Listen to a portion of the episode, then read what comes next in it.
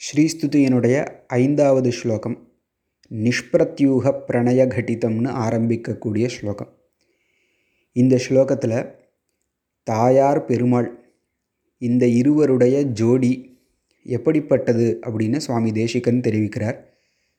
முதல்ல ஸ்லோகம் சொல்கிறேன் நிஷ்பிரத்யூக பிரணய கடிதம் தேவி நித்யானபாயம் विष्णुस्त्वं चेत्यनवधिगुणं द्वन्द्वमन्योन्यलक्ष्यं शेषश्चित्तं विमलमनसां मौलयश्च श्रुतीनां सम्पद्यन्ते विहरणविधौ यस्य शय्याविशेषाः ஸ்லோகத்தினுடைய ரெண்டாவது வரி துவந்த்வம் அந்யோன்ய லட்சியம் அப்படின்னு முடிகிறது துவந்துவம் அப்படின்னா ஜோடி பேர் எந்த இருவருடைய ஜோடி?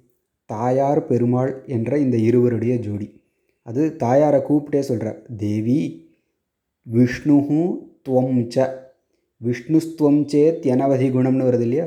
விஷ்ணு பெருமாள் துவம் ச நீயும் பெருமாளுமாக சேர்ந்த இந்த இருவருடைய ஜோடி. எப்படிப்பட்டதுன்னு மற்ற பதங்களால் அப்ஜெக்டிவ்ஸ் விசேஷணங்கள் போடுறார். நிஷ்பிரத்யூக பிரணய கட்டிதம்.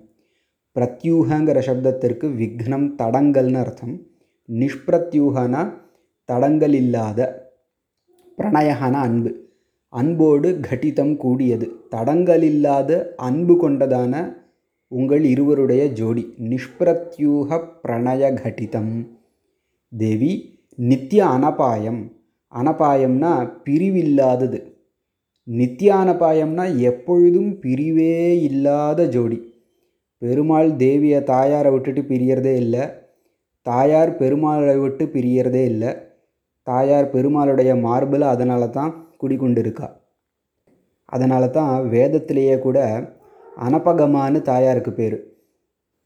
தாம் ஆவஹ ஜாத வேதோ லக்ஷ்மி மனபகாமினி அப்படின்னு வரும். அனபகாமினி அப்படின்னா பிரியாது இருப்பவள். எங்கேருந்து பிரியாமல் இருப்பவள்? பெருமாள் கிட்டேருந்து எப்பொழுதும் தேவி பிரியறதே இல்லை. பெருமாளும் தேவியை விட்டு பிரியறதே இல்லை. இப்படி நித்யா அனபாயம் பிரியாத இருக்கக்கூடிய ஜோடியாக இருக்குது விஷ்ணுஹு துவம்ச இதுக்கு அர்த்தம் சொல்லிட்டோம். அனவதி குணம் இந்த ஜோடிக்கு இன்னொரு விசேஷனம் அவதிஹி அப்படின்னா எல்லை. அனவதிகினா எல்லையில்லாத குணத்தை கொண்ட குணங்களை கொண்டதான ஜோடி. அனந்த கல்யாண குணங்கள் பெருமாளுக்கும் உண்டு தேவிக்கும் உண்டு. இப்படி அனவதி குணம் எல்லையில்லாத கணக்கில்லாத கல்யாண குணங்களை கொண்ட துவந்துவம் ஜோடி. மேலும் அந்யோன்ய லட்சியம் ஒருவரால் ஒருவரை அடையாளம் கண்டு கொள்ளக்கூடியதான ஜோடி. இது எப்படின்னா பெருமாள் யார் அப்படின்னு கேட்டால் தாயாருடைய கணவர் அப்படின்னு சொல்ல வேண்டியது. தாயார் யார் அப்படின்னு கேட்டால் பெருமாளுடைய மனைவி. இப்படி ஒருவருக்கு அடையாளம் இன்னொருவர். லட்சியம்னா லக்ஷணத்தினால் காண்பிக்கப்படுவது.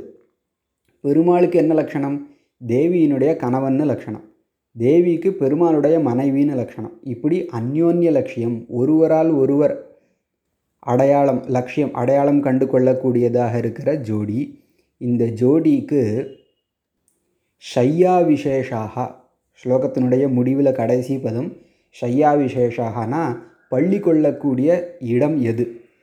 அப்படின்னு கேட்டால் ஒரு சில இடங்கள் இருக்குது என்னென்ன? சேஷகா ஆதிசேஷன் தேவியும் பெருமாளும் பள்ளி கொள்ளுவதற்கு படுக்கையாக இருக்கக்கூடியவர். சேஷகா.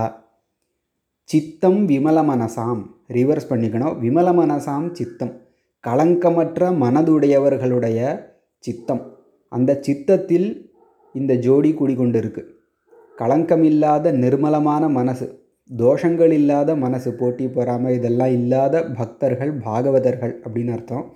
அவர்களுடைய சித்தம். அந்த சித்தத்திலும் இந்த ஜோடி பள்ளி கொண்டிருக்கு.